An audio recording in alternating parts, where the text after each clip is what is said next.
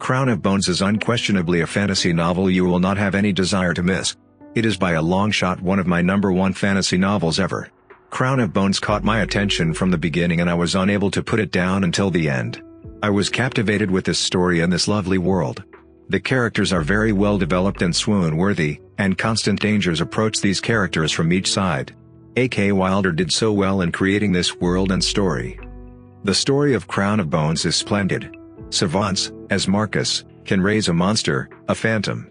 Non-savants cannot raise a phantom.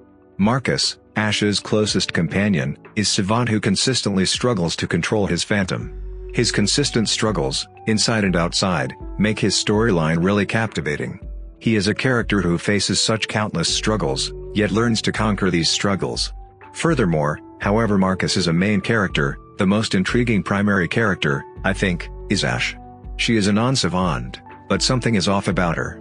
She is a captivating character that I simply want to know more about her. Her past contains a few insider facts that gradually are uncovered, and that just attempted to thicken the plot. Ash is effectively one of those characters I was unable to get sufficient of, and one I could undoubtedly easily relate to.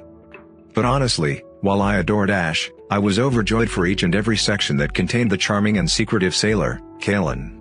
He is so mysterious to the point that not even the readers knows whether he harbors fiendish purpose. Also, despite the fact it remained a major secret for most part of the Crown of Bones, I actually pull for him. Kalen carries another viewpoint to the group that reveals insight into specific parts of this mysterious world. That makes Ash question such countless things. He pushes his way into this close-knit group of friends.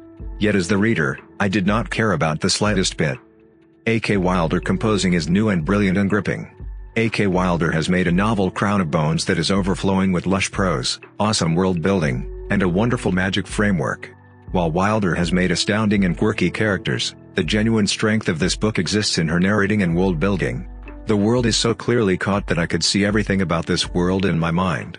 It is that kind of world structure I am continually searching for, and Wilder did brilliant work in this. All in all, Crown of Bones is a top fantasy novel for me that I will highly recommend to each reader I can. I am sitting tight for the continuation.